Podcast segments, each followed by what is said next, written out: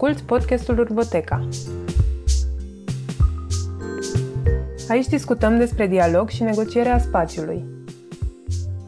Despre mediul construit și proiecte de arhitectură care contribuie la coeziune comunitară, despre cum uneori spațiul ne aduce împreună în jurul unor idei sau valori comune. În acest episod, Ilinca Păun Constantinescu povestește cu Iris Popescu și Mihaela Șerban despre integrare socială și design inclusiv și despre activitatea AMAIS. Iris a fondat AMAIS în 2015. Ea lucrează în București, este arhitect și activist pentru promovarea designului inclusiv. Mihaela sau Mișu coordonează Departamentul de Arhitectură și Design Inclusiv din cadrul Asociației AMAIS și colaborează cu birouri de proiectare locale – Ilinca a găzduit și primul episod al acestui podcast, Herculane Project.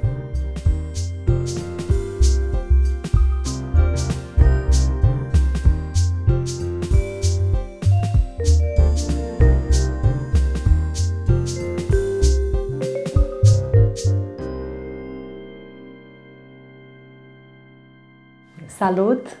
Ne, ne bucurăm foarte mult să începem astăzi o discuție despre niște teme care poate că sunt prea puțin abordate în societatea noastră de astăzi și în care Iris Popescu și Mihaela Șerban, două dintre membrele și inițiatoarele AMAIS, care este Asociația Metodelor Alternative de Integrare Socială,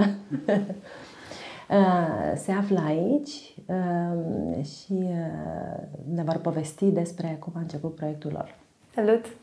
Eu sunt Iris, Iris Popescu, cum a spus Ilinca. Și eu sunt Mihaela Șerban. Facem parte din AMAIS, Asociația Metodelor Alternative de Integrare Socială, dar mult mai pe scurt și prietenos AMAIS, așa ne place cel mai mult să ne prezentăm. Iar proiectul a venit cumva din uh, proiectul de diplomă din 2014, care, ca orice millennial se respectă, îmi doream foarte mult să mi-aleg un subiect de diplomă care să aibă un impact asupra societății, să schimbe ceva. Mă motiva foarte mult asta. Și în perioada respectivă locuiam în Vatra Luminoasă și mă plimbam prin Parcul Național încercând să, nu tot gândesc, să, gândesc, să, să mă gândesc să-mi aleg acest subiect uh, important de diplomă. Și la un dat am văzut un cuplu de nevăzători care își plimbau copilul în cărucior prin parc. Și a fost momentul în care m-a lovit așa un pic, mi-am dat seama că nu mă gândisem niciodată în cei șase ani cum proiectez pentru cineva care nu vede. Mai ales că pentru mine cel puțin a fost o mică frustrare în facultate, că tot timpul se punea accentul pe cum arată planșele pe randări. Eu nefiind unul dintre arhitecții aceia talentați la desen, n-am fost niciodată în direcția aceasta, adică nu îmi plăcea să fac perspective de mână și la viu și așa mai departe. Și toată facultatea mi s-a părut că se punea mult prea mult accentul pe cum arată proiectele. Și atunci a fost momentul în care mă gândeam, hmm, dar oare ce faci în momentul în care nu mai ai vizualul și nu ți se mai cere atât de mult să fie o lucrare care arată extraordinar? Ce se întâmplă cu celelalte simțuri? Și am început să caut, un pic am, am căutat care sunt asociațiile care se ocupă cu nevăzători în România, ce școli avem, am descoperit că situația nu e foarte roz, în sensul că um, sunt de fapt două lumi separate, lumea persoanelor cu dizabilități și lumea persoanelor tipice. Aici cred că merită să explicăm un pic ce înseamnă o persoană da. tipică, un cuvânt destul de neprietenos, nici acesta nu ne place foarte mult, dar încă n-am găsit cuvântul care să... Cred că poate în societatea noastră e, e, e mai rău de fapt că discutăm despre persoane normale și, și mm. anormale, nu? Mm. Și cum demontăm de fapt aceste prejudecăți, ce înseamnă de fapt o persoană care e diferită de ceea ce considerăm noi a fi tipic. Ce, ce intră în standard. Ce intră în standard, da, nu? Exact. Ce intră în standard.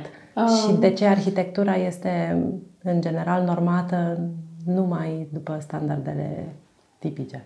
Păi spun că pentru eficientizare, eficientizarea proiectării, dar mi se pare că acum în secolul 21 se face acest switch de la proiectarea pentru omul general care vine secole în urmă, tot, tot timpul și, de fapt, mai mult de atât. Ne-am bazat tot timpul pe niște standarde. Uh-huh. Te ajută destul de mult. E foarte bine să știi standardele, nu e ce nimeni să le negi. Uh-huh. E foarte important să ai baza aceasta în care să înțelegi standardele, să știi unde să le cauți. Dar în secolul 21 se face acest switch în care se trece la proiectarea pentru un om particular. Uh-huh. Și nu numai în arhitectură, adică și la nivel, adică și la nivel, nu știu, de angajatori, economie, se face, trebuie să trece de la economia pe servicii la economia pe identitate. Toată lumea, generația asta, noi millennials, X, Y, Z și probabil și alfa și beta care vin din urmă, vin cu niște cerințe speciale față de baby boomers, cei dinainte și, și generațiile dinaintea lor, încep să-și dorească din ce în ce mai mult să-și pună amprenta și să aibă totul personalizat. Cumva și arhitectura trebuie să înceapă să um, deservească aceste nevoi pe care societatea le are. Și ce e interesant, și asta am tot găsit-o și pe internet la alți uh, designeri și arhitecți, e că um, în momentul de față nu prea mai ai noutate în arhitectură. Uh-huh. Știm asta și suntem într-un moment în care se creează o nouă paradigmă. Și ce interesant e că prin a cerceta diferențele dintre oameni, e foarte posibil să inovezi, ducându-te în partea asta. Adică cauți o diferență și vrei să-i rezolvi acea problemă. E cineva care nu se potrivește cu mediul construit, abilitățile lui nu sunt în concordanță cu mediul construit și e posibil, de fapt, să ajungi la a proiecta ceva care va fi în beneficiu mai multor persoane. Și asta mi se pare că e ceva ce ar putea să motiveze arhitecții să înceapă să asculte mai multe persoane cât mai diferite, pentru că va fi în beneficiul lor, s-ar putea să fac să inoveze în arhitectură, ceea ce nu prea s-a mai întâmplat în ultimul timp. Revenind la cuplul de nevăzători. Da, am uh, căutat asociația de nevăzători, am fost să discut cu ei, am mers la școlile speciale de nevăzători, adică liceul Regina Isabeta și școala generală din Austului și mi-am dat seama că există acest fenomen de izolare și de autoizolare care ajunge la un moment dat ca și, și persoanele cu dizabilități ajung să se izoleze de societate și asta apare din două motive. Unul e factorul subiectiv, care e legat de atitudinea celor din jur, pentru că nu știm cum să interacționăm cu o persoană cu dizabilități. Uh-huh. De cele mai multe ori, ori tinzi să, să-ți fie mult prea, mult, să ai mult, mult prea multă milă, să afișezi mult prea, mult prea multă milă față de persoana respectivă, ceea ce poate să fie deranjant. E un sentiment condescendent. Exact. O atitudine condescendentă, uh-huh. am vrut să spun, da. Da, sau ți-e teamă să abordezi subiectul pentru că nu știi cum să vorbești cu persoana respectivă sau efectiv îl ignori. Ignori. Exact. Da, e practic un mic blocaj pe care îl ai și cumva trebuie să na, treci peste el, dar să treci în timp, în urma unor experiențe și interacțiuni. Adică această situație cumva, din păcate, cumva normală, pentru că în societatea românească încă avem școli speciale și școlile de masă și atunci noi creștem fără a intra în contact, de fapt, cu multe persoane diferite față de, cu diferențe vizibile, să zicem. Da, aproape niciodată și cumva, de fapt, segmentul ăsta devine, el e, de fapt, aproape invizibil pentru ceilalți. Exact. Și al doilea motiv, cel care, de fapt, a pornit toată această asociație și mai și ce facem noi mai parte e sursa noastră de energie, e factorul obiectiv legat de mediul construit. Fiind despre care știm cu toții că este destul de neprietenos, el nu contează dacă ai sau nu dizabilități, de cele mai multe ori mediul construit poate să-ți genereze sau să-ți limiteze abilității, să-ți genereze dizabilități sau să-ți limiteze abilității. Sunt sigură că oricare dintre noi am avut la un moment dat o problemă să circulăm pe trotuar pentru că erau mașini pe acolo sau nu ne-am simțit bine într-o anumită piață, într-un anumit spațiu public pentru că de fapt era încărcat cu multe alte lucruri. Nu a fost gândit pentru noi cât să să găsim această stare de confort sau de odihnă sau să ne bucurăm de spațiul respectiv. Și asta e, de fapt, am descoperit că spațiul, și probabil că ar trebui să știu asta până atunci, dar mi-am dat seama că are un impact foarte puternic asupra altor oameni și poate efectiv să genereze niște bariere. De asta persoanele cu dizabilități sunt și foarte izolate. Și aici e responsabilitatea noastră directă ca arhitecți și asta ne-am dorit să ne implicăm foarte mult, pentru că mediul construit e ceea ce, de ceea ce ne ocupăm noi. Deci a început să, să, să te preocupe în momentul acela uh, problema incluziunii, nu? Mm-hmm. Și cum, de fapt, arhitectura sau designul, felul în care gândești uh, spațiile, poate să devină un instrument care să lege oamenii Mă rog, exact. poate e spus un pic cam uh, prea larg. Cum ai început, de fapt? Ce, ce, ce te-a preocupat exact la diplomă? Am descoperit mai de subiectul acesta că sunt, sunt două lumi complet izolate uh-huh. și am observat că majoritatea activităților persoanelor cu dizabilități au loc în cadrul asociațiilor lor, în școlile speciale și sunt foarte izolați de societate. Și atunci răspunsul care mă gândeam că ar trebui să, ar trebui să vin nu e un centru sau ceva dedicat persoanelor cu dizabilități, ci să generezi un spațiu comun pentru persoanele cu dizabilități și persoanele fără dizabilități. Tocmai pentru a crea această socializare, ăsta ar fi primul pas, oamenii să se cunoască. Pentru că în momentul în care cunoști și te apropii de cineva diferit sau nu știu, cu alte abilități față de ale tale, ajunge și să-ți pese puțin mai mult de problemele persoanei respective. Uh-huh. Că așa tu poți să auzi la nesfârșit povești despre persoane cu dizabilități, despre responsabilitatea arhitectului, toate lucrurile astea. Dar până nu ești acolo da. și nu ai tu un contact direct și nu vezi ce înseamnă activități uh-huh. comune și mm, lucruri de tipul ăsta, e posibil să nu, să nu acționezi niciodată în direcția asta, dacă pur și simplu auzi teorie. De asta mă gândeam că soluția ar fi să generezi un spațiu care să, să aducă la un loc cele două grupuri care momentan sunt separate. sau în momentul respectiv, că acum au început să fie din ce în ce mai prezente, au început să fie din ce în ce mai prezente persoanele cu dizabilități. Și la diplomă am făcut această platformă socială de interacțiune între persoanele nevăzătoare și persoanele tipice. Iar uh, rezultatul de la diplomă și reacția comisiei a fost de fapt ceea ce m-a determinat să merg mai departe, să înființez AMAIS, deoarece a fost, a fost similară cu ce citisem și în monografia Azilului pentru Orbi, se Azil pentru Orbi la începutul secolului 20, fata lui noastră, așa nume că în 1906, la un moment dat, uh, li s-a interzis nevăzătorilor să mai învețe, adică rămăsese răstrit pe meserii și nu mai aveau, nu mai aveau acces la educa, anumită formă de educație superioară. Superioară. Uh-huh și nu mai au nevoie pentru că ei sunt orbi, așa scrie acolo, așa am citat. În ziua de azi nu mai este politically corect să folosești acest termen. Și la diplomă am întâlnit aceeași, același tip de mentalitate, în 2014, mult mai târziu, în sensul că mi s-a spus că nu e ne- de ce au nevoie nevăzătorii de o zonă de interacțiune când ei au nevoie de un centru un centru care să funcționeze doar ei, doar pentru ei. Aha. Mm-hmm. Dar ce însemna uh, această platformă de care spui? Tu, ce, ce propuneai tu exact? Era, bineînțeles, în Vatra Albinoasă, pentru că acolo ar fi țesutul deja cunoscut și le-ar fi mai ușor. Era pornise de ideea că deja cunosc tot, toate traseele spre școală și vreau să mă folosesc de acest lucru. Aveam, practic, o zonă în care să poți să faci diverse târguri, să vină oamenii să-și expună lucrurile pe care le-au produs sau nu. Deci, pentru că, de multe ori, flea market-urile aduc oamenii la oaltă. Și aveam și o seră foarte mare în care avea diverse săli cu activități. Avea o sală de joacă care era o cameră circulară, fără colțuri, în care puteai să alegi liber să te lovești. O bibliotecă tot spațiul era gândit în așa fel încât să poți să poți direct să, să identifici funcțiunile fără să ai nevoie de alte tip de marcaje tactile sau lucruri de genul acesta. Uh-huh. Spațiile mergeau unele după altele. Fără să Da, da. Deci, deci tu, ai, tu ai încercat de fapt să, să arăți ce înseamnă niște uh, spații care să poată să-i primească pe toți și să, exact. să, să răspundă nevoilor tuturor. Nu ai încercat Ai. să găsești un fel de un numitor, numitor comun. comun, nu? Exact. Și, și e exact, uh, adică conceptul tău fundamental a fost cel care nu a fost înțeles. Nu? Da, că de nevoia de a duce la oaltă. Da. Asta, că, de fapt, mi s-a spus că trebuie, ar fi trebuit să fac un centru dedicat special persoanelor cu deficiențe de vedere, nu un loc de Bun, de deci trebuia să demontezi segregarea, nu? Mai departe exact. ai plecat și mai motivată. Exact, asta m-a, m-a motivat și mai mult. Deci noroc că nu au înțeles. Da, da. Profesorii străini au înțeles. Problema a fost cu profesorii din România, dar uh, asta m-a motivat foarte mult și asta cred că un sfat pentru... Că sunt foarte mulți studenți care ajung să fie frustrați după diplomă sau nu, nu, da. nu, le, nu le, li se pare că nu au fost înțeleși poți să faci ceva constructiv și din supărările sau lucrurile. Adică pentru mine, cel puțin, asta a condus la a face mais și mi se pare că a fost cel mai bun, cel mai bun șut în fund primit vreodată. Uh-huh. Un mare pas înainte. Exact.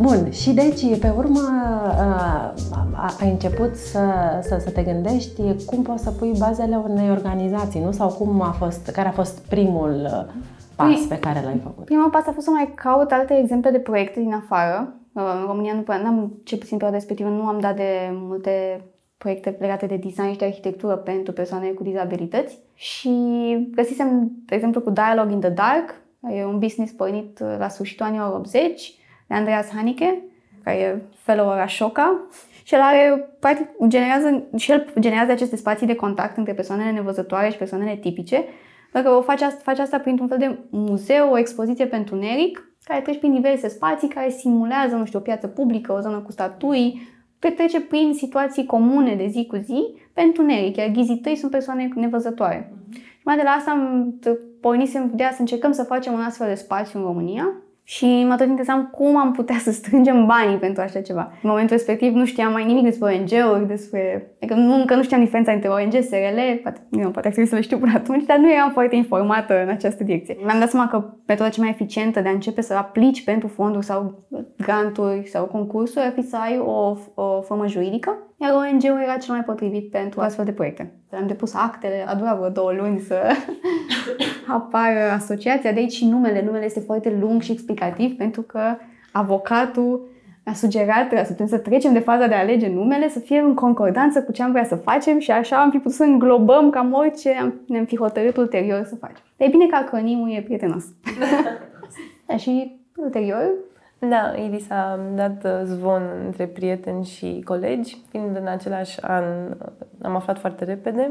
Eu am avut un an de pauză, vreau să prind atelierul Dorin Ștefan și diploma mea am amânat-o cu uh, primul semestru și atunci, în 2015, eu abia terminam atelierele. Mi s-a părut interesant că le vedeam această colaborare cu Amais ca o extensie a atelierelor urma să vorbim despre arhitectură în lipsa văzului și despre spațiu, despre simțuri. Mi se părea foarte interesant că urma să interacționez cu o categorie de utilizatori cu care aveam foarte multe curiozități, nu știam foarte multe despre interacționasem o singură dată cu o persoană nevăzătoare prin intermediul mamei mele, care a ajutat-o și ulterior uh, am făcut mai multe uh, sesiuni de masaj și țin minte că eram în liceu, aveam atât de multe întrebări care îmi veneau în cap în momentul respectiv despre cum iese afară, cum se descurcă, cum răspunde la telefon, cum sună la loc, toate întrebările pe care mi-am dat seama că nu am fost în stare să le pun, era aproape un subiect așa tabu. Asta mi-a plăcut foarte mult și, bineînțeles, și latura socială a proiectului, faptul că efectiv ajutai aceste, această categorie. Și cumva, la vreo două luni, cred că am intrat în asociație și cam la alte două luni am, uh, s-a dat și startul, că am câștigat un proiect la anuala de arhitectură. În cadrul anualei de arhitectură la construim comunitatea și totul s-a întâmplat foarte repede. Povestiți-ne despre acel proiect. A fost primul vostru proiect în care, cu care ați ieșit în lume, nu? Prin mm-hmm. care v-ați făcut uh, cunoscuți. Da, a fost un call for project de la OARE, OARE București, pe tema construind comunitatea, cum a zis și Mișu, și bugetul nu era foarte mare și mai am tot așa să facem ceva cu impact Eram foarte porniți pe ideea asta de a schimba lumea atunci. Da, oricum eram foarte entuziasmați că am câștigat un proiect și am zis ok, ăsta este momentul. Am decizia a fost, adică luând în considerare bugetul, vreau să facem ceva cu un impact destul de mare și atunci ne-am folosit de resursele pe care le puneau Areo la dispoziție, și anume casele monument. Uh-huh. Asta a fost, a fost o resursă foarte importantă în proiectul respectiv.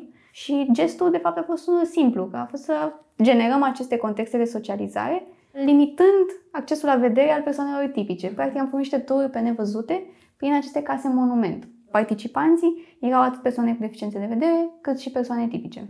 Ajungeau de cele mai multe ori ca nevăzătorii să-i ghideze pe văzători, să le explice cum să se adapteze acestui moment în care primești bastonul și îți pui ochelarii și am ce faci, că trebuie să renunți la canalul prin care primești 90% din informații în fiecare zi. Și pentru nevăzători funcționa ca un muzeu tactil.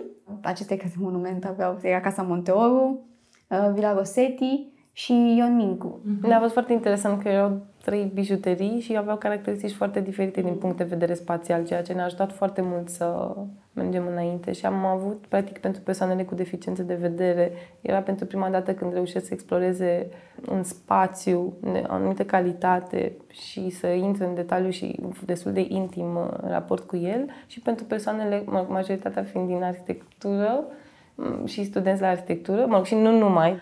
Era pentru prima dată când uh, trebuiau să exploreze un spațiu în lipsa văzului și trebuia să se orienteze și să apeleze la toate celelalte simțuri, să găsească repere, să le descopere. Era fain că aceste case de fapt chiar îți stimulează ceea ce te simți, mă, că nu se da. pierd, nu deveni să arhitectura așa un sport vizual, să fie nu strict pe stimularea văzului. Și toate au niște elemente. La Ion Mincu, elementul principal a fost pianul, Asta a fost cel care ieșea în evidență și diferența dintre pivniță, subsol și parter, mm. se simțea prin miros, să dai, să dai seama când și plus temperatura care se schimba. Dar și spațiile, că era spa- spațiu cu camera cu pian, care era foarte luminoasă și foarte aerisită, iar după intram în cealaltă cameră, era foarte aglomerată cu foarte multe piese de mobilier, mm. foarte sculpturale. După era sto- acel culoar foarte strâmt, unde se auzea complet diferit. Era foarte ofertant. Exact, foarte multe caracteristici și toți uh, participanții când intrau în, uh, în pifniță erau impresionați pentru că niciodată mirosul, uh, temperatura, cărămizile, cărămizile vedeau acele repere într-un mod foarte viu. Și observau detaliile astea mai mult mai mult decât cum le-ai fi observat dacă le vedeau. Adică intrau efectiv în contact cu ele. Le-ar fi ignorat dacă da. vedeau, de fapt.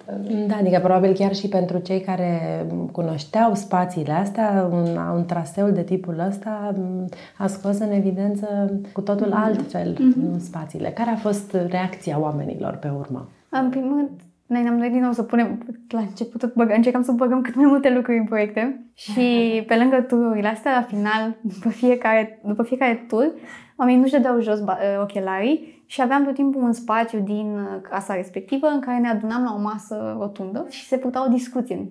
Și ce era fain era că vedeai că persoanele tipice, deși nu se știau toți între ei acolo, nici nevăzătorii, nici uh, cei tipici. Le fiind legați la ochi, deci în continuare erau ochelari. renunțau puțin la prejudecăți și le era mai ușor să vorbească.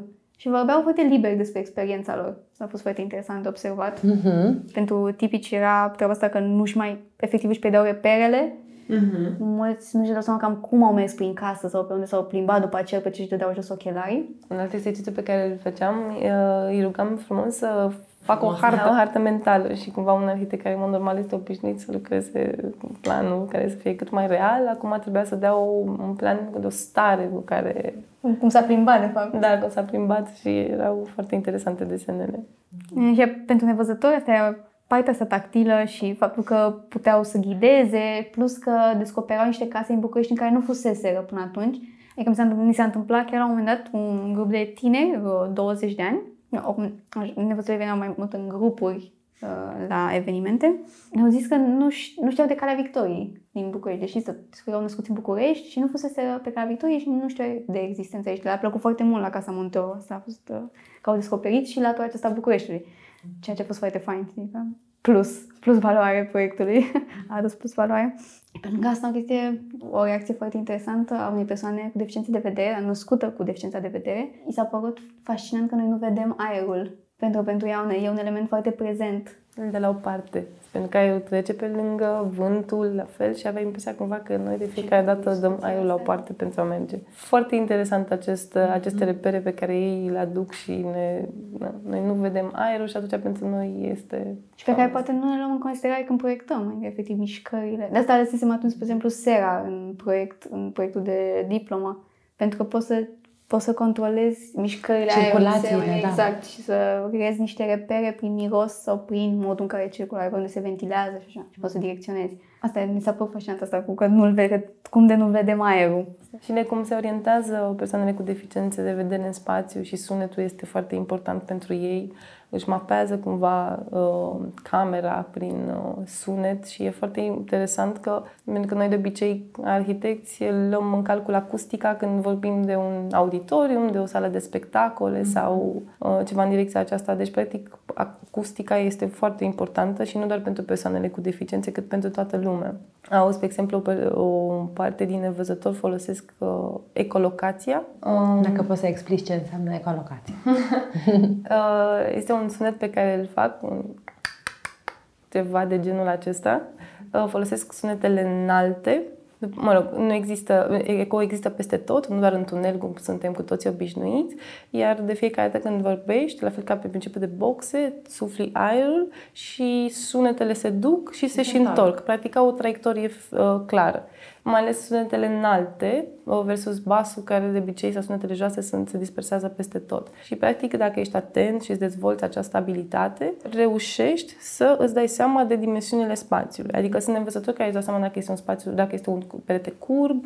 Este Daniel Kish care merge pe, pe bicicletă, nevăzător fiind și folosește colocația și reușește să-și dea seama, să identifice obstacolele și să le ocolească. Practic, mm, utiliza, prin ecolocație utilizezi sunetul pentru a te orienta, să poți să-ți mapezi. Prin, funcționează pe principiu de sonar. Uh-huh. Să poți să citești spațiu prin sunet. Și poate să fie directă sau indirectă, că directă e când emiți tu sunetul și încerci să citești spațiul respectiv.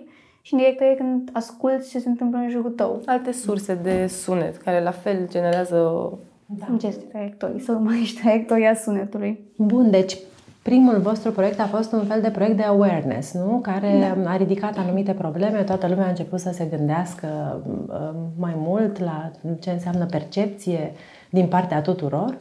Uh, dar pe urmă, următorul pas a fost uh, să vă gândiți cum, cum puteți să vă folosiți de design nu? Pentru, pentru a adapta anumite spații sau pentru a crea diferite spații de joacă, de exemplu. Mm. Nu știu care a fost exact următorul vostru proiect după asta. Eu mă gândesc la Răspiua, dar nu sunt sigură că a fost a Răspiua. A fost următorul, a fost următorul, dar la ce, la un an după. Noi am mai continuat cu seria de Sensibility, exact. chiar dacă finanțarea s-a terminat. Mm-hmm.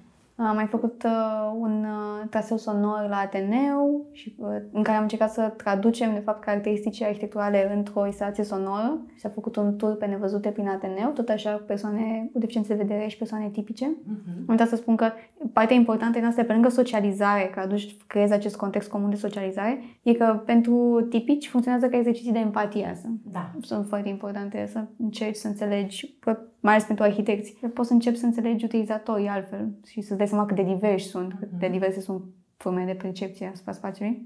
Și cred că am avut și noi nevoie de timpul ăsta în care să începem să citim un pic mai mult și să ne familiarizăm și noi cu concepte diferite, că accesibilizare versus design inclusiv. Că cam în perioada asta am început, de fapt, să înțelegem puțin mai bine cam care e rolul nostru și ce putem face, cum exact. putem ajuta, ce instrument putem să folosim noi sau în ce direcție ar trebui să mergem. Să vorbim puțin despre asta, pentru că e o temă care mi se pare că e mult prea puțin atacată. Ce înseamnă accesibilizare pură, adică să, să poți, având anumite deficiențe, să accesezi anumite spații și ce înseamnă, de fapt, să fii cu adevărat inclus în anumite spații. Cred că trebuie să pornim în primul rând de la ce înseamnă a include și a exclude. Da. A include înseamnă a îngloba, a lua ceva cu tine și a exclude înseamnă a respinge, a scoate în afara spațiului tău. Și în momentul de față în România sunt tinde mai mult spre a exclude, din păcate. Și ce interesant e că, spre exemplu, noi, noi, noi lucrăm cu persoane cu dizabilități, asta e clar. Și dacă te gândești la persoane cu dizabilități, de cele mai multe ori oamenii în continuare asociază asta cu o boală. Iar World Health Organization a schimbat definiția uh, dizabilității de ceva timp încoace, tocmai din această cauză, pentru că oamenii tot asociau cu o boală dizabilitatea. Și noua definiție a dizabilității e că dizabilitatea este o nepotrivire între mediu și abilitățile unui om. Ceea ce e foarte fain și îi atacă cumva direct pe arhitecți, se exact, pare. Exact, exact, exact. Deci parcă e definiția pentru noi, nu? Da. Exact. Adică trebuie să încercăm cumva prin spațiu să vedem dacă putem să... Normal, e prin mediu, nu se referă la mediu construit. Da, bun. Deci cum da. intermediem, nu, uh, inabilitatea ta de a te adapta la un anumit mediu pe care de cele mai multe ori tu, ca arhitect, mm-hmm. îl creezi și exact. îl faci să fie inaccesibil. Da, mine vine cumva această um, relaționare cu accesibilizarea și din perioada de formare, din facultate facultate. Cumva aici credem că ar putea să fie faptul că um, este privită ca un accesoriu, deși accesibilizarea nu are caracteristicile unui accesoriu, vine la sfârșitul proiectului, după ce procesul de design s-a încheiat, în, în care după ce ți-ai setat toate spațiile, funcțiunile, materialele, toate alese, vine la un moment dat un asistent și îți spune ai uitat să pui rampa pentru persoanele cu dizabilități locomotorii și așa este ea normat- și îți cere normativul. Și ea devine un fel de, uh, de, constrângere. de constrângere și de element pe care trebuie să-l înghesui pe undeva exact. în loc să fie ceva de la care te-ai gândit de la bun început. Da, odată exact. accesibilizarea nu înseamnă doar rampă și nu se face pentru că îți cere normativul și venind și la sfârșitul proiectului, evident că o să încerci să o pui acote undeva în spate sau unde reușești și de cele mai multe ori o și păcălești puțin în proiect, să, că nu-ți intră.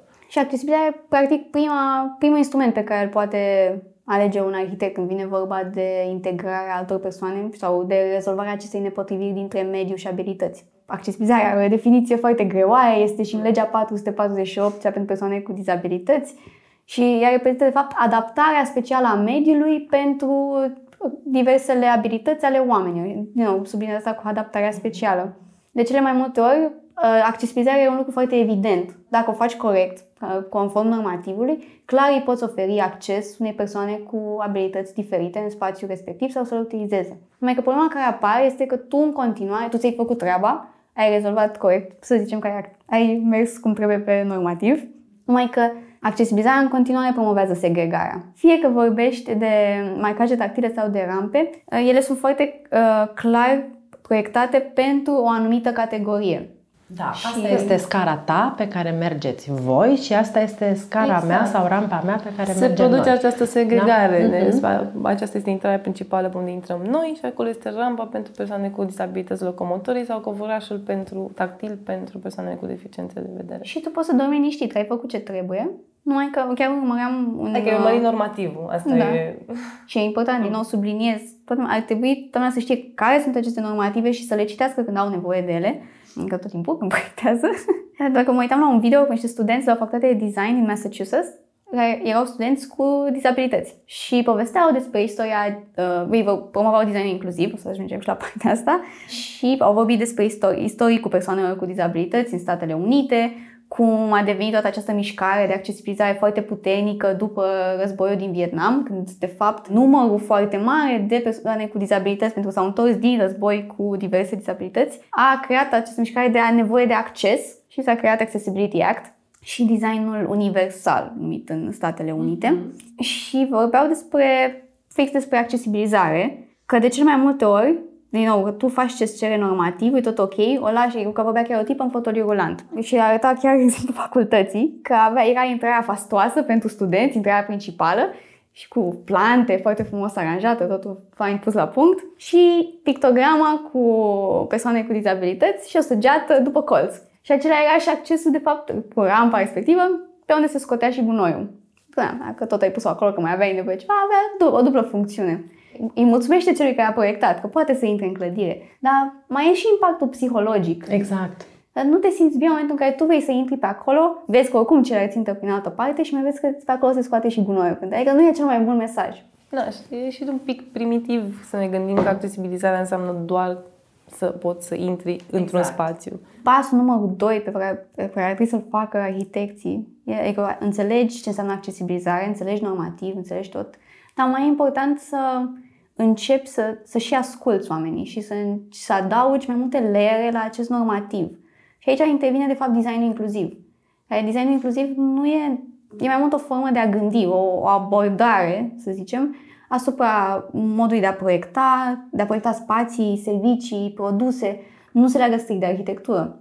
Și trebuie să încerci prin acest mod de a gândi să incluzi cât mai multe persoane, cât, uh, useri cât mai diversi, cu abilități cât mai diverse. Și aici e foarte important de subliniat, fără adaptări speciale. Adică tu să încerci să gândești de la început, respectiv. exact. Accesul care să poată să fie folosit de toată lumea. Da, să-ți definești încă de la început foarte, foarte bine utilizatorii, să le identifici nevoile și ulterior gesturile, să nu poți să pui gesturi pentru fiecare utilizator în parte. Să înglobeze cât mai multe nevoi și spațiul să fie cât mai unitar în direcția asta. Și aici nu e o presiune foarte mare, adică oamenii când aud de design inclusiv, de cele mai multe ori se sperie pentru că te gândești că trebuie să cunoști toți utilizatorii și toate abilitățile. Dar asta e utopie. Nu poți să ajungi să deservești toate nevoile. Dar e important măcar să-ți dai acest, acest timp și să ai răbdarea să-ți dai seama cât de diversi sunt oamenii. Și dacă faci un gest, adică să fie asumate gesturile pe care faci, dacă să nu, să nu stai seama ulterior că de fapt n-a putut cineva să intre, că nu te-ai gândit tu la el.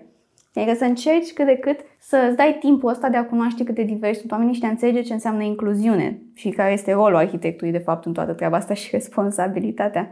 Și mi se pare foarte interesantă o discuție pe care o tot promovează Kate Holmes, care e designer de produs la, a fost la Microsoft și la Google, mai are și propria ei firmă, tot din Statele Unite. Și ea vorbește foarte mult despre diferența dintre incluziune și excluziune. Excluziunea e foarte facilă. E, de fapt, a, poți să atingi foarte ușor designul care exclude. Uh-huh și ne lovim foarte des de asta, fie că vorbești de un întrerupător care ai pus prea sus când tu ești mai mic de înălțime, ce mi se poate întâmpla mie, sau, nu știu, un mâner gândit greșit.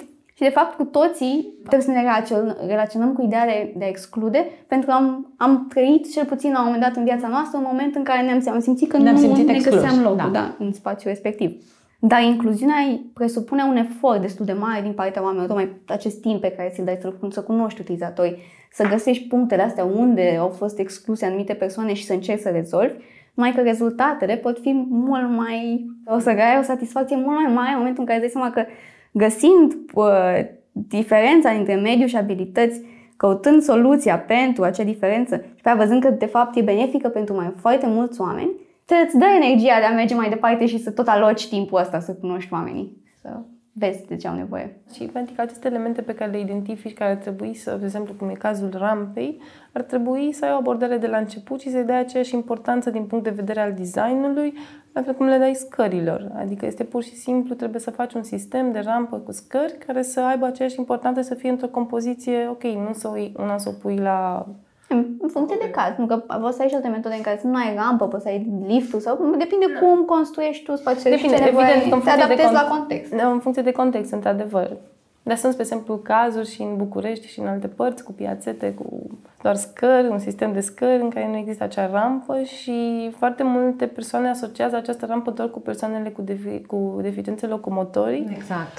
Și nu este așa, este și pentru cei care merg pe bicicletă și vor să, na, nu vor să care bicicleta respectivă sau pentru uh, femeile cu mamele cu copii în cărucior sau pentru cineva care cară și are un troller sau pentru aprovizionare sau pur și simplu rol de promenadă, adică rampa respectivă este mult mai mult decât un gest de accesibilizare pentru persoanele cu deficiențe. Și un exemplu foarte mișto în București de design inclusiv, mi se pare chiar reușit. Și un contraexemplu avem. Un singur contraexemplu. nu, nu, un, un contraexemplu în care era un context în care puteai să faci acest lucru fără nicio problemă, fără să fii constant. Să începem cu exemplu pozitiv. Da, e o piațetă făcută, că mi se pare că e un exemplu bun și de spațiu public în București, făcut în, în cadrul ansamblului de birou unde este și UI Path, unde e gelateria Fridi, dacă vrea cineva să caute, era acolo să-i dea fix reperul. Mm-hmm și ai un set de rampe cu trepte și foarte interesant când stai jos acolo și mănânci o înghețată, de fapt vezi cum sunt utilizate acele rampe, că toți copiii se dau cu trotineta pe rampele alea, clar, de sus până jos în continuu, se dau pe acolo, până și tipicii preferă să o ia pe rampe să se plimbe și nu simți că rampele alea sunt pentru persoane cu deficiențe, cu dizabilități locomotorii. Da. Asta e foarte mișto. Da, și, și de fapt, vezi cum asta este de fapt răspunsul. Da. da. Uh-huh. Să incluzi, de fapt, prin modul în care tu gândești spațiul respectiv, să nu crezi, să nu crezi, să nu generezi această segregare care poate fi creată prin accesibilizare, de fapt. Da. Și tu spuneai, Mihaela, de un uh, spațiu care ar fi putut să fie făcut bine și uh, s-a da. intervenit până la urmă greșit. La Obor, la măul Veranda. Da. A doua intrare este o piațetă cu un sistem cu foarte multe scări și duce către food area și are rol de loazir, să te duci să mănânci pe scările respective, să-ți petreci timpul acolo și în tot acest spațiu foarte larg nu au reușit să pună o rampă. Într-adevăr, există posibilitatea să te duci să iei liftul, dar ideea e că persoanele care nu au posibilitatea să folosească scările, ei nu au parte de acest loazir. Încă e proibită cumva ca o stigmă de parte aceasta de dizabilitate, cel puțin în România. O să vedeți că există mulți nevăzători care nu folosesc bastonul tocmai în acest motiv, pentru că e o rușine asociată cu ideea de dizabilitate. Și preferă să nu știe oamenii că au dizabilitatea respectivă. Asta e o problemă de multe ori, pentru că nu-ți dai seama, nu știu, la trecerea de pietoni, că trebuie să lași mai mult, să-i lași mai mult timp să treacă sau e foarte important să și anunți dizabilitatea pe care o ai în același timp, că tu pot, trebuie să oferi spațiu respectiv, dar și tu trebuie să-ți asumi că sunt anumite lucruri pe care nu poți să le faci și să comunici oamenilor, că altfel e posibil să ajungă la conflicte și nici tu să nu te simți bine, nici persoana respectivă. Da, bine, oricum și faptul că nu folosesc bastonul, aici e o problemă pentru că întâmpină foarte multe probleme în a deveni independenți. Mm-hmm. Că mm, cei care nu, nu folosesc bastonul nici nu ies foarte mult pe stradă singuri. Noi, în general, pornim toate astea și e un demers foarte bun să identifici aceste puncte în care oamenii sunt excluși. Și ce vorbeam mai să găsești diferențe între oameni și să vezi de acolo cum poți să soluționezi această problemă.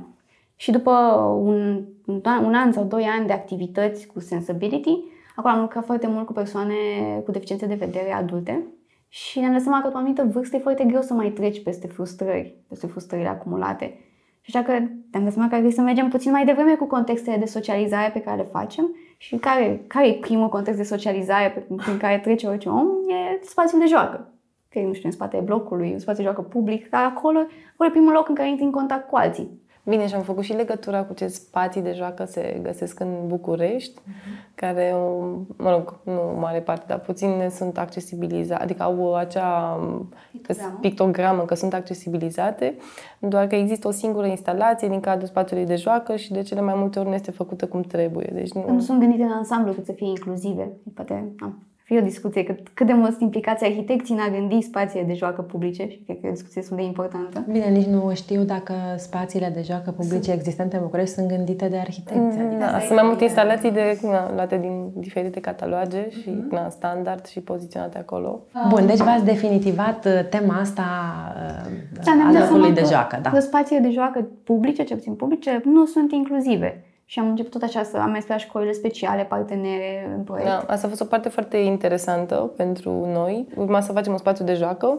pentru niște user cu care nu eram familiarizați mai deloc și noi vreau să facem un spațiu de joacă inclusiv, nu ne axam doar, pentru, doar pe copii cu deficiențe de vedere și am încercat să, am încercat să includem toate dizabilitățile și uh, deficiențe de auz și locomotorii. Am fost la diferitele școli speciale, am făcut focus grupuri, chestionare, le-am adus materiale, le-am am observat la un spațiu de joacă. A fost foarte interesant această parte în care am uh, colectat informații Eram, adică, oricum puteai, evident, să stai și într-un birou și să te gândești și să te documentezi, dar este foarte interesant când interacționezi și uh, în mod direct și câștigi acea experiență. De exemplu, la copii cu deficiențe de vedere, au o anumită timiditate și frică în a explora spațiu pentru că se lovesc, pot dărma diferite lucruri. Nu practică sportul și atunci practic aveau uh, mușchii nu erau foarte dezvoltați uh-huh. sau pe rampe când îi uh, observam la spațiu de joacă, ne dăm seama că nu au uh, nu, se, nu se echilibrează foarte bine, nu își uh, conștientizează centrul de greutate,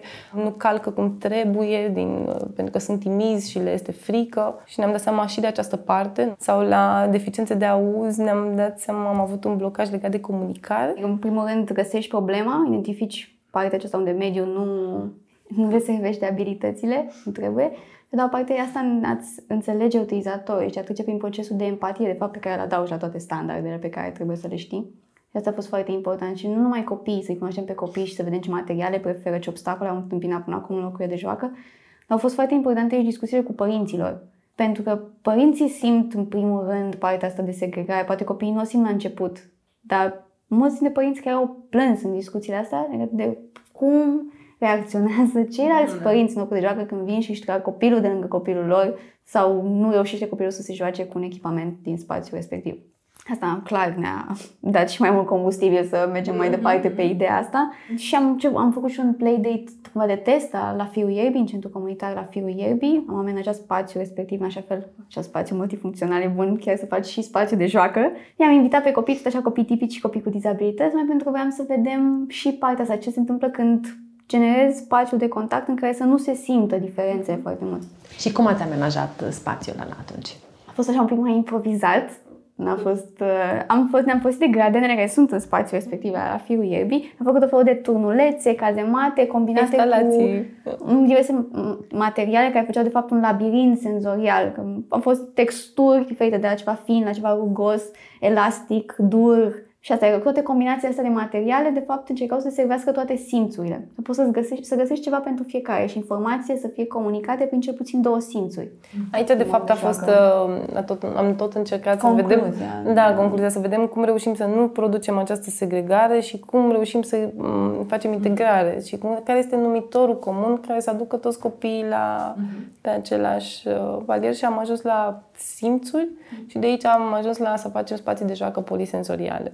Ce a reieșit din întâlnirea asta pe care ați avut atunci? Uh, au venit destul de mulți copii, nu? Da, au fost vreo 50 de copii în ziua asta, 60 de copii care tot veneau, plecau. Tot există această mică barieră inițială în care nu, nu interacționează direct copiii tipici copiii cu dizabilități, dar pe măsură ce vedeau că se joacă cu aceleași lucruri, începeau să și, să și comunice și să se cunoască și să-și dea și timpul de a asculta pe ceilalți și să înțeleagă care sunt diferențele.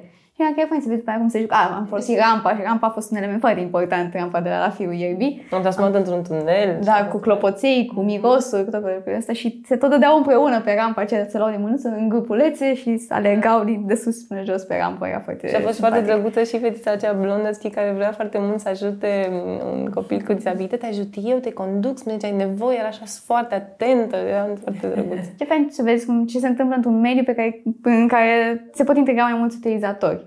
Nu știu să vezi că de fapt creezi canalul ăsta de comunicare prin spațiu. Le facilitezi de fapt interacțiunea. Noi am uh, fost de câteva ori la Răspiua și ne-am bucurat foarte mult de, de ce ați făcut acolo și de reacția pe care o aveau copiii, inclusiv copilul nostru, la, la piesele propuse de voi și um, de, de când le-am văzut și am văzut materialele despre care o să vă las pe voi să povestiți, mă întrebam care a fost procesul vostru de gândire și cum ați ajuns la acele module și la toate texturile și la tot ce se întâmplă acolo. Deci în urma uh, playdate-ului, nu?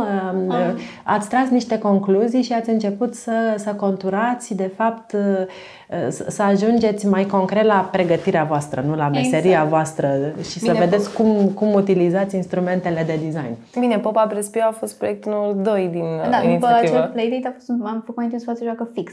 Pornind pe ideea asta de simțuri și adăugând toată energia copiilor, am, am avut o idee care există deja, că ai nevoie de un spațiu cumva infinit în care copiii să se joace. Mm-hmm. Și am mers pe ideea de a face un spațiu circular, în care, în care poți să alegi la nesfârșit și să-ți creezi tu, de fapt, scenariile de joacă. Așa aveam foarte multe instalații care se întâmplau în jurul unui centru. Fiecare instalație avea două simțuri la care, cu care lucra. Proiectul a fost uh, interesant, bugetul a fost destul de mic. Ne-am încercat, evident, cam mereu să facem multe, foarte multe lucruri. Am vrut să fie demontabil, să treacă prin mai multe, să aibă mai multe locații și, în final, să rămână undeva în spațiu, în parcul Lia Manoliu, unde da. se concentrau cele mai multe școli cu deficiențe și să rămână acolo și câțiva ani. O să ajungem și la discuția asta cu colaborarea cu autoritățile, cu ce înseamnă spațiu public și așa mai departe. Nu, dar din asta am învățat noi, că am, ne-am seama că nu puteam să facem structura asta care să meargă peste tot. Ah. Aveam o structură metalică, că asta era cea mai mare, că și din discuție cu inginerul de structuri ne-a, el ne-a sugerat, adică el ne-a făcut, ne-a, calcul, ne-a făcut calcule pentru structura respectivă. În final, spațiul de joacă este la o creșă în Berceni acum ah. și am, am să adăugăm și o grădină cumva senzorială făcută cu cei de la Studio Fluid Ioana a fost un ajutor de nădejde în a, genera, în a amplifica simțurile prin plante și prin diverse texturi naturale în jurul spațiului de joacă. Și chiar am reușit să terminăm după 2 ani. Dintre da, a început mult, în 2016 sau da, 17. primul an a fost acum la Muzeul Culturii Romilor și pe am reușit să mutăm la creșă și a durat 2 ani să terminăm și acum e gata. Abia anul acesta și... am reușit să terminăm acest proiect care se pare că a fost uh, foarte... Foarte lung. Da. Dar din care am învățat multe, că din acest da. proiect de fapt s-a ajuns la Popa Prespioa, pentru că ne-am dat seama că nu putem să mergem din finanțare în finanțare să facem câte un spațiu de joacă fix, și că avem nevoie de ceva mobil cu care să mergem, să facem noi spații de joacă spontane în spațiu public sau chiar și în locuri da, private. Și în uh, spațiu interior și spațiu public și în București și în afara Bucureștiului, prin țară, vrem să aibă foarte mult impact și să putem să-l manevrăm ușor. Și așa ne-am gândit la un spațiu de joacă care să fie demontabil, să intre în duba, în duba Popa Brăspioa și aparent funcționează și astăzi și în care cere. Da, deja și... l-ați folosit de nenumărate ori, nu ați circulat cu el prin Da, undeva către 2500 copii au fost fost de-a lungul timpului.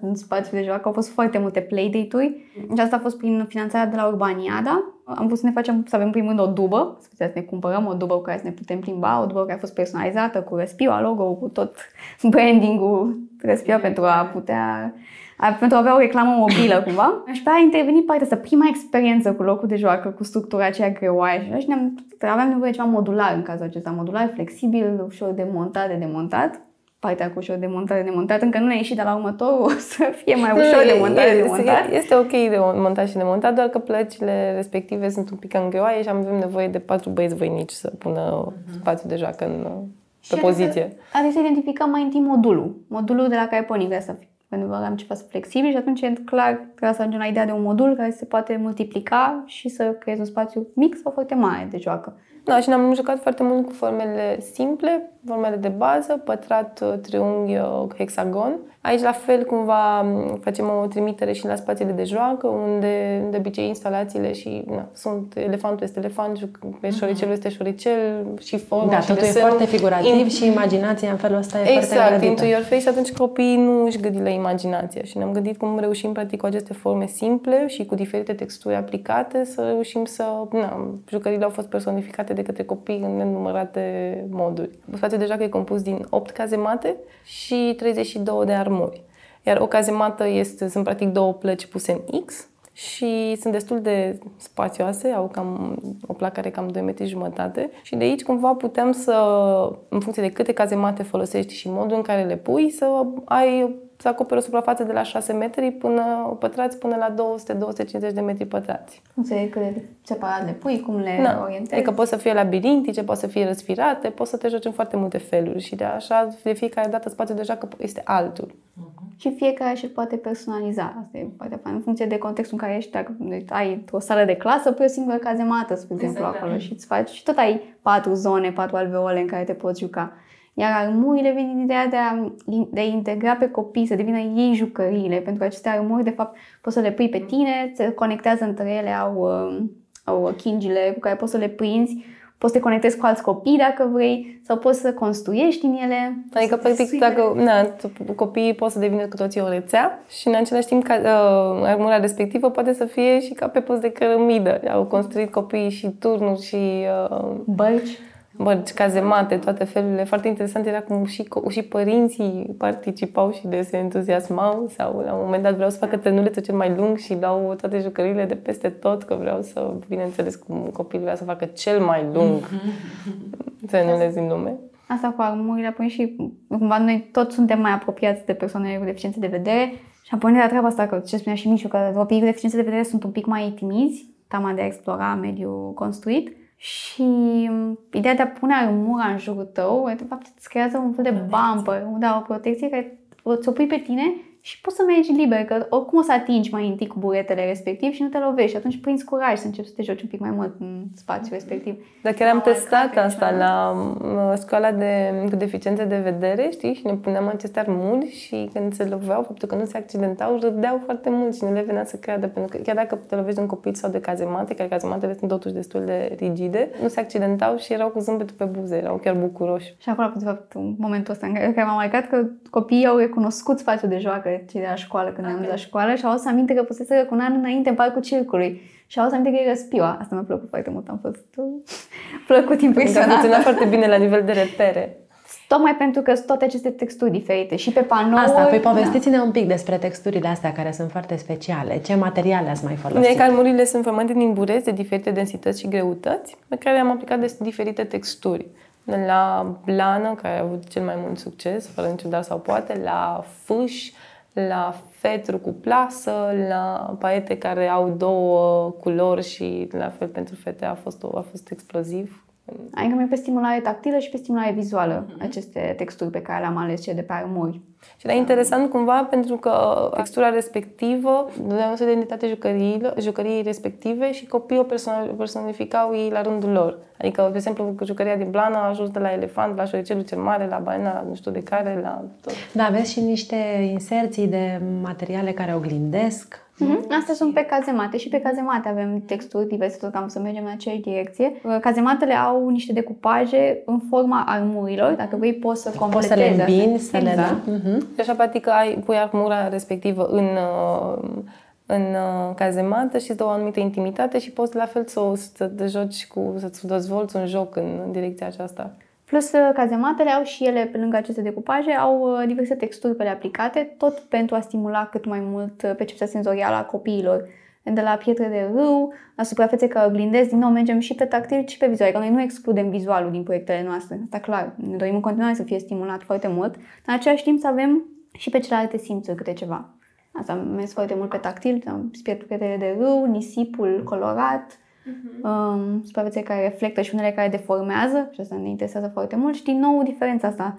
Plus să simți diferența între lemn și celelalte texturi. Da. Asta e foarte importantă. Intră în contact cu materialele naturale și să perceapă diferența dintre ele. Și unde ați fost voi cu locurile astea de joacă? Unde ați început? Mai, mai știți care a fost primul loc? Da, în Parcul Circului, cu, cu ajutorul celor de la grupul de inițiativă civică Lacul Tei, da? Acolo și cu Studio Bazar, cei ne-au ajutat să putem să intrăm în contact plus al pub că am cerut voie să facem un parc. Da. Și acela a fost primul playdate și în continuare mi se pare peluza aceea din parcul circului contextul perfect pentru respira. Perfectă, pentru că este și în pantă, adică mm-hmm. sunt atâtea lucruri, mm-hmm. deci poți să zburzi efectiv nestingherit. Da, acolo. Și la, la, cred că acolo a rămas în continuare playdate-ul meu preferat și ca zonă de făcut un pop-up respira. Și unde le-ați mai dus? Și prin țară le-ați dus? Am dus și la MNAC, am fost și la festivalul, la Summerwell, la Cuca, la Cuca lângă Sibiu, da? Mm, la Cărțișoara. Am fost și în Sibiu, la Muzeul Astra. La Muzeul Satului. Uh, în București, la toate, la Street Delivery, la Block Party. Uh, am uitat să menționăm că pentru a va să ne ținem în viață locul de joacă, cei care își permit să-l închirieze, lor le închiriem spațiul de joacă. Uh-huh. Asta am fost la Summerwell și la Block Party.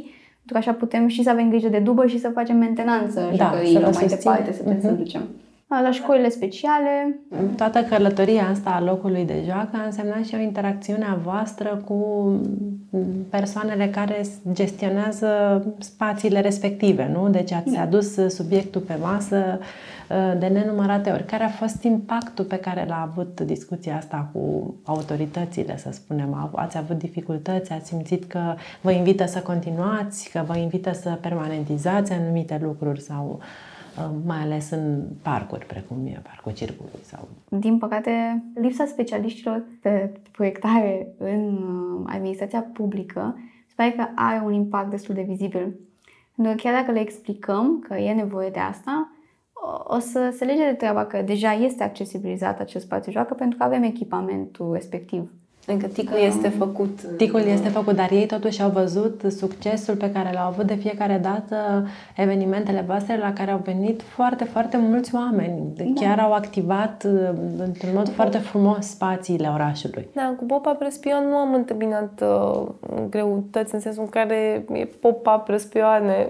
Da, că nu implică un efort din partea lor mai da. departe. Da. După ajunge să se, se montează, se montează și gata, totul rămâne. În schimb, la primul proiect acolo a fost foarte complicat. Ce ar trebui, de fapt, să învețe administrația publică din asta e că au nevoie să colaboreze cu arhitecți, pentru că nu trebuie neapărat să faci un produs custom plurisensorial.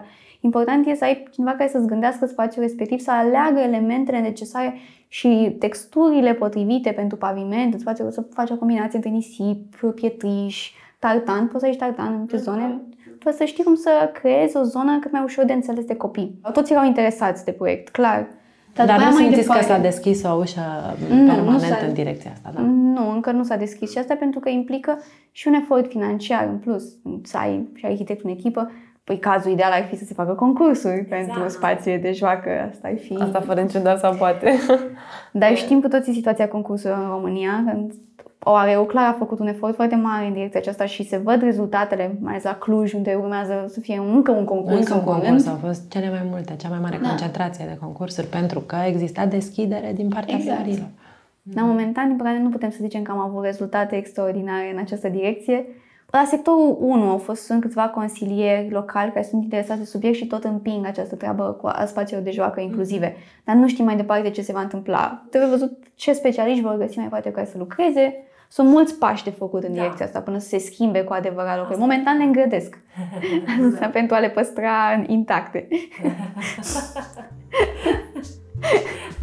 da, ajung la gazuri de 2 metri în care cumva să scape copiii.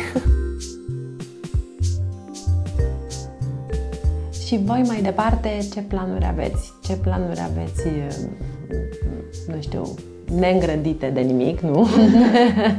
pe termen lung și, și care sunt cele mai concrete și uh, fezabile pe termen scurt. În primul rând, anul ăsta am reușit în sfârșit să ne clarificăm un pic uh, mesajul la mais. S-a fost un pas foarte important pentru noi de anul acesta și anume că viziunea noastră e responsabilitatea fiecăruia să creeze o societate inclusivă. Aveam foarte multe mesaje pe care vreau să transmit. E foarte bun mesaj, pentru că e un mesaj în care nimeni nu e pasiv în toată povestea asta. Ce nimeni nu stă nici să aștepte să-i se facă și să-i se dea. Asta a fost problema pe, pe care ne-am tolovit și din partea persoanelor cu dizabilități exact. și din exact. partea persoanelor mhm. tipice. Că toată lumea se așteaptă să facă altcineva, altcineva, când de fapt fiecare dintre noi putem face ceva în sensul acesta. Fie că, nu știu, ești mult mai prietenos cu cineva cu dizabilități la trecere de pietoni, sau îți faci tu ONG-ul tău dacă ai posibilitatea și începi să faci proiecte în direcția Sau începi să faci sezizări că anumite spații nu sunt accesibile și exact. inclusive exact. și așa mai departe. Deci fiecare poate face ceva. Și pe lângă asta ne-am dat seama, anul acesta cel puțin ne schimbăm un pic direcția și anume nu putem să fim sustenabili și să încep și mai chiar să crească mergând pe fondul de CSR. Așa că o să și ne creăm deja o latură de servicii. Pentru că subiectul designului inclusiv nu e chiar o prioritate, că știm cu toții că în România sunt foarte multe probleme. Pentru arhitecți mi se pare asta un plus, pentru că e o sursă infinită de proiecte, dar poate să fie și supărător uneori. Așa că vrem să le arătăm oamenilor că dacă pentru a se accesibiliza și pentru a înțelege principiul design inclusiv, de fapt, vrem să arătăm ce ar avea de câștigat lucrând cu cineva, adică să ne susțină asociația lucrând cu noi. Și vrem să oferim servicii de proiectare pe design inclusiv și servicii de programare, tot pe, adică pe partea de tehnologie, am două, pe web accessibility și uh, proiectare de arhitectură, plus consultanță pentru alți arhitecți, de exemplu, dacă sunt deschiși să aibă o discuție în faza de concept cu noi, putem să-i ajutăm în pe partea aceasta pe, și pe tehnologie și pe spațiu plus organizarea de evenimente inclusive, adică aici intră toate proiectele pe care le-am făcut noi până acum. Deci ați diversificat și ați, nu știu, mm. specializat, să spunem, ariile voastre. Da, asta ne-am stabilit mai bine cam ce am putea face. În loc să cerem, adică, în loc să cerem oamenilor să ne doneze, uh-huh. noi o să le cerem de acum încolo să lucreze cu noi. Da, mi se pare o strategie excelentă și uh, sperăm să lucrăm să lucrăm cât mai mulți cu voi, nu? Da, până acum cei de la Wolfhouse Productions au fost foarte prietenoși și deschiși în direcția aceasta să se leagă un pic partea de design inclusiv. Că de mult, cel mai multe ori arhitecții um, consideră că pentru că știu normativul e suficient. Pot să facă ei singuri, dar da. sunt atât de multe alte aspecte care intră aici și pe care nu le poți uh, deci e important să ne specializăm fiecare pe câte ceva. Sigur, și să sigur, sigur. în echipe. Asta e... Apropo de echipă, uh, scuze, vai să mai spui ceva. Da, poate puțin, ar trebui să menționăm puțin și de clubul de mobilitate urbană, Aha. care se derulează în timp, încă se derulează și în prin mhm. plan. Da, chiar, ce e clubul de mobilitate urbană? Clubul de mobilitate urbană este, Sensibility, este un alt context de socializare. A venit ca răspuns la ce se întâmplă momentan în, uh, în București și anume cercul vicios că persoanele cu dizabilități nu pot ieși, nu pot fi independente prin oraș din cauza mediului construit neprietenos. Tipicii nu-i văd și atunci nu-și dau seama de problemă, că există această există. problemă. Și atunci există o presiune asupra administrației publice și atunci nu, nu se investește în accesibilizare. Și se tot întâmplă asta. Și normal, sunt foarte bune toate inițiativele care încearcă să schimbe latul asta, să se lupte cu autoritățile. În schimb, noi ne-am gândit să schimbăm un pic de mersul și să pregătim persoanele cu dizabilități să se adapteze Bucureștiului. Și ce mi-au venit ideea de a crea o comunitate de skill sharing în care să ne învățăm unii pe alții cum să ne adaptăm unui oraș neprietenos, fie că ești tipic, fie că ești o persoană cu dizabilități. Tot eficientizăm conceptul pe măsură ce îl desfășurăm. Deja am intrat în generația a treia a CMU și am avut ateliere de mm, arhitectură pe nevăzute, de urbanism, de tehnologie asistivă. Au fost și activități în acestea mai distractive, am testat toate direcții posibile, de masaj, de ceramică, de gătit pe nevăzute. Și acum ne-am stabilit mai niște direcții mai mari, și anume arhitectura și design inclusiv, unde cel mai mult se lucrează de fapt cu Ion Mincu și cu studenții, iar persoanele cu deficiențe de vedere vin ca mentori în proiectele respective, să ajutăm pe studenți să înțeleagă ce înseamnă design inclusiv.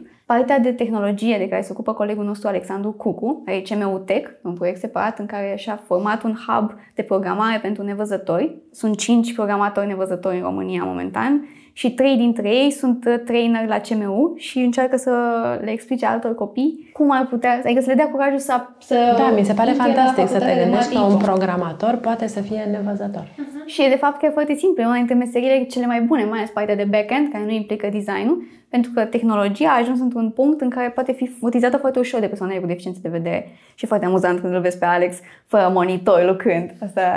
Da, sau sunt pe Alex. Fără mouse, când ai venit de mouse. Da. Dar cu tastatura. Și stă și face da, odată la un atelier am deschis laptopul, vreau să caut repede ceva pe internet și avea desktop-ul pus la 90 de grade și n-am înțeles ce se întâmplă. și partea de, cumva, de skill de viață independentă și aici se întâmplă celelalte lucruri unde sunt activitățile și pentru tipici și pentru nevăzători, unde avem ateliere de gătit pe nevăzute. Chiar ieri a fost un atelier de pâine, de făcut pâine. Și astea sunt și astea de gătit, atrag foarte mulți tipici, pentru că e un spirit exotic să gătești pe nevăzute și e o activitate plăcută. Iar pentru nevăzători e o activitate de viață independentă, când înveți efectiv să tai, cum să ții degetele când tai cu cuțitul, să nu-ți atingi, cum ții unghia. Uh, Mariana Andrei este trainerul nostru de la gătit și mulțumim foarte mult că ne tot ajută, e bucătar și are și experiență cu persoane cu deficiențe de vedere. Plus alte activități așa de viață independentă și arts and hobbies pe atelier de ceramică, care vor fi cu Roxana, de la studio, Roxana Băra de la Studio Mood, și a mai fost implicată în proiecte cu noi. Că astea, din nou, sunt atractive pentru tipici și aduci să cunoască persoane cu deficiențe de vedere printr-o activitate foarte fun și în același timp pentru nevăzători dezvoltă tactilul și vederea spațială, că înțelegi de fapt obiectele și dimensiunile lor pipăindu-le. Și un exercițiu foarte plăcut. Și tot așa, contextul acesta de socializare și foarte important, de fapt, să găsești activitățile comune care îi fac pe oameni să se cunoască. Și pentru diferiți profesioniști, că și în cazul Roxanei, uh, îi se pare foarte interesant interacțiunea pe care o au nevăzătorii cu obiectele ceramice și poate să dezvolte ceva în direcția aceasta. Da, cu siguranță că este, după cum a spus și voi, un win-win. Win-win exact. în toate domeniile, de fapt. Dacă... Știi, nou inovație prin diferență. Că Da, ea poate da, să nu se exact. exact. diverse farfurii, diverse tac... Da. Cum este exemplu cu joystick-ul, care chiar mi se pare super bun. Care e exemplu cu joystick? Uh, Tipa Kate Holmes, de care vorbeam, care lucra la Microsoft, a făcut, a pornit de la ideea de a crea un joystick pentru persoanele fără mâini și um, a creat o cutie cu, care are de fapt două butoane foarte mari cu- pe care poți să apeși oricum, cu cotul, cu orice parte a mâinii și poți să folosești să te joci pe Xbox, pe jocuri respective. Și ce e mișto de fapt că e un obiect inclusiv acesta. De exemplu, mie mi-este super greu să învăț toate uh, combinațiile de pe joystick și poți să te joci pe ăla, mult mai Adică simplu. dacă nu te joci mereu, ți-e puțin uh, greu și... Ea, cum ai dădea exemplu acesta, că pornești de o diferență și creezi un obiect care de Care fapt e mai satisface plăcut pentru nevoile toată tale. lumea. Da, mai Da. user-friendly și folosit foarte ușor. Și tot dintr-o diferență, super interesant a făcut acest obiect. Ajungi la lucruri care Pe care, de îi, fapt, la îi simpli- îmbogățesc mai mult pe, pe toți. Și super interesant cum l-a simplificat, de fapt, atât de mult și a ajuns, uh, de fapt, un simplu gest. A lărgit gama de utilizatori care după aia își pot cumpăra Xbox-uri mai departe.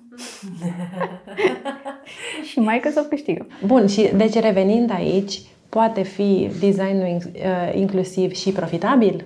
Da, clar, asta clar, pentru că îți lărgești gama de utilizatori și trebuie să renunțăm puțin la ideea că persoanele cu dizabilități, că toți oamenii cu dizabilități sunt și săraci. Ei sunt niște utilizatori pe care trebuie să-i respecti și pot deveni clienții tăi mai departe. Deci nu e, de asta e foarte important să ai abordare inclusivă pentru că îți lărgești numărul de oameni cu care poți lucra. Și mai ales acum, de când cu apariția tehnologiei și cum îi folosesc atât de mult, pot face diferite profesii, pot merge la diferite facultăți, adică au un versus înainte când puteau să fie masări sau... Dar am ce se promova și în perioada comunistă, că prin anii 70, tot așa, chiar, cred că spre 80, Ceaușescu a interzis accesul la studii superioare persoanelor cu deficiențe de vedere. Din nou, tot mergem din partea asta, de la a oferi tot ce trebuie la a reduce accesul. Și în ziua de azi, chiar, deși au rămas în continuare rătăcinate aceste meserii clasice, se face acest switch spre diversificarea meserilor, mai ales că da, prin accesul la internet ajungi să afli de fapt despre alte povești. De exemplu, că există și arhitecți nevăzători. Și deja rup puțin barierele, că când te gândești că ai, put- nu, nu te gândești că ai putea să proiectezi fără să vezi. Da, și uite, așa ajungem, ne încheiem cumva rotund, nu? Mm-hmm. Ai început de la un fel de manifest împotriva culturii vizuale, care mm-hmm. mult prea exacerbate, mm-hmm. și ajungem la faptul că poți să, Poți să proiectezi poți să și proiectezi fără să vezi și să te concentrezi pe spațiu și pe experiența lui. Exact. Că ai foarte mult de câștigat din asta, de fapt, ajutând și alți oameni. Mult succes mai departe și abia așteptăm să Mulțumim. participăm la evenimentele voastre inclusive și să cunoaștem cât mai mulți oameni și să aflăm uh, cât mai multe... Uh, Toate activitățile sunt pe pagina, pe Facebook, amais.ro sau CMU Sensibility sau Respira. Plus pe site-ul nostru, amais.ro. Bun, deci vă dăm like acolo și o să aflăm ce evenimente aveți viitoare. Mulțumim. mult, mult succes și energie și plăcere în tot ce faceți. Mulțumim la fel! Mersi!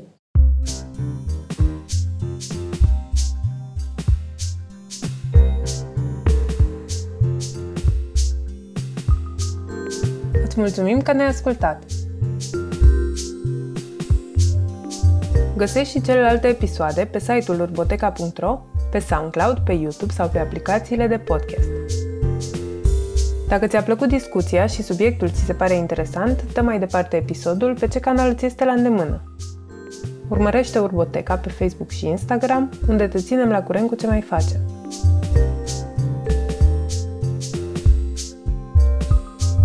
Podcastul Urboteca este un proiect cultural sprijinit de Ordinul Arhitecților din România prin timbrul de arhitectură.